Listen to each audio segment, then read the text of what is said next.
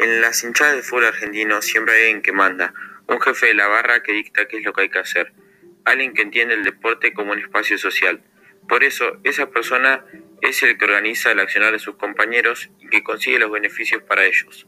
Para conseguirlo, hay que tener ciertas características, hay que identificarse con los valores de la hinchada y demostrar más aguante, ser el más violento y poder manejar el capital social para aumentar su poder. Así nos lo demuestra el antiguo jefe de la barra de excursionistas, a quien ni el presidente del club podría hacerle frente.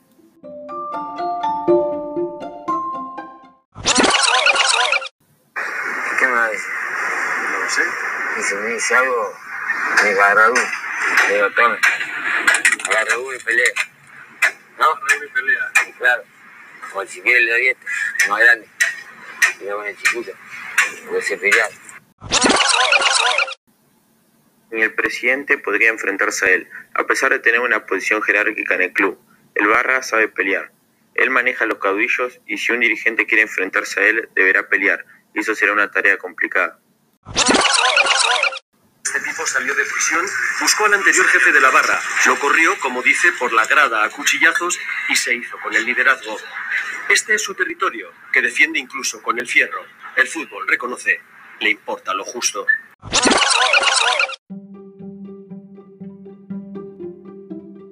Lo mismo ocurre con la financiación, con los intereses económicos de los barras. Estos deben ser pactados y respetados si no quieren que ocurran hechos violentos en los partidos de fútbol.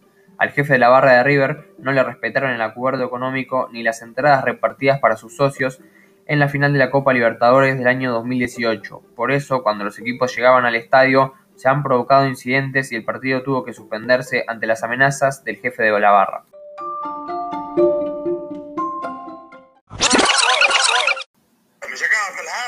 Sacaron. Esto no caga más a nadie. Les dije que boludo, son 500 entradas, son dos mangos, reparto con los jueces. No, me rompieron el culo. Así que le suspendo el partido. Le mandé a los nenes, ¿viste? Está bien, está bien. Y si siguen rompiendo la pelota, no se juega más. Porque mando yo acá. Acá que el lunes salga. Yo el lunes hablo con el juez.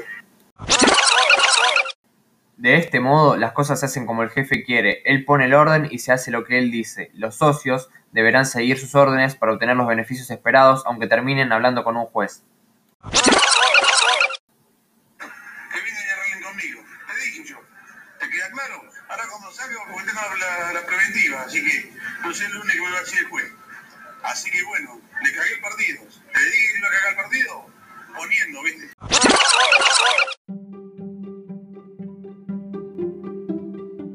Así mandan los jefes de las barras, se tienen que hacer respetar para conseguir lo que quieren. Para ello demostrarán fidelidad y aguante sin importar las consecuencias.